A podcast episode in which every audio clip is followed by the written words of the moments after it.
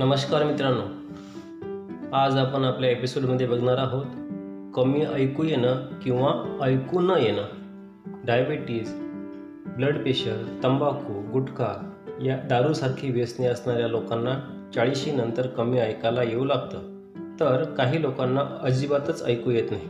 बहुतांशी लोकांमध्ये हा प्रॉब्लेम एका कानापुरता मर्यादित राहतो व ही माणसं मोठ्यानं बोलण्याचा प्रयत्न करतात. कारण स्वतःला कमी कमी ऐकू येत असल्यानं समोरच्यानं मोठ्यानं बोलावं अशी अपेक्षा असते. कारणे डायबिटीज नियंत्रणात नसलेला दोन ब्लड प्रेशर नियंत्रणात नसलेलं तीन ॲक्सिडेंटमध्ये कानाला मार लागल्याचा इतिहास चार नागिन गालगुंड सर्दीमुळे कान फुटणे कानाच्या पडद्याच्या आतल्या नलिकांना वारंवार सूज येणे. कानाच्या पडद्याच्या जवळच्या हाडांना सूज इत्यादी सारख्या कारणांनी देखील कानांना कमी ऐकू येतं.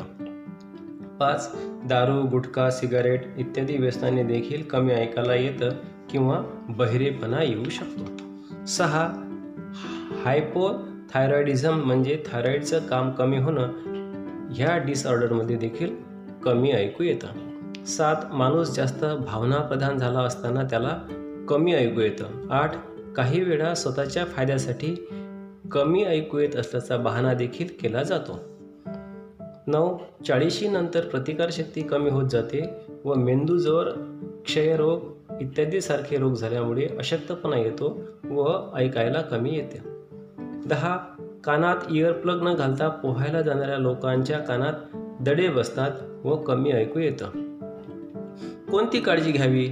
एक कानात पडद्यापर्यंत पाणी जाणार नाही याची दक्षता घ्या. पोहायला जाताना कानात इयर प्लग घाला.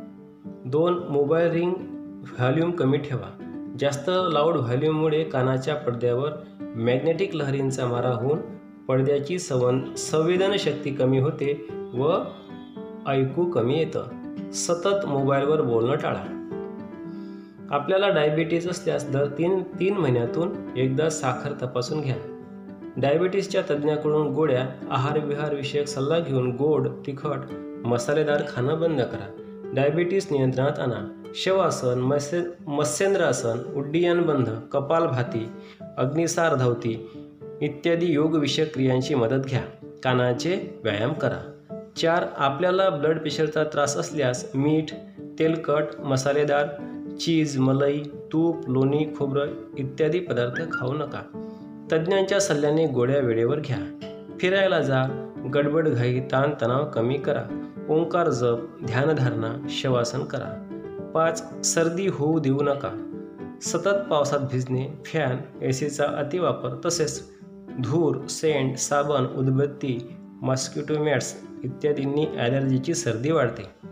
आंघोळीनंतर केस कोरडे करा. केस कोरडे करण्यासाठी फॅन किंवा ड्रायरचा वापर टाळा. सहा व्यसने ताबडतोब सोडा.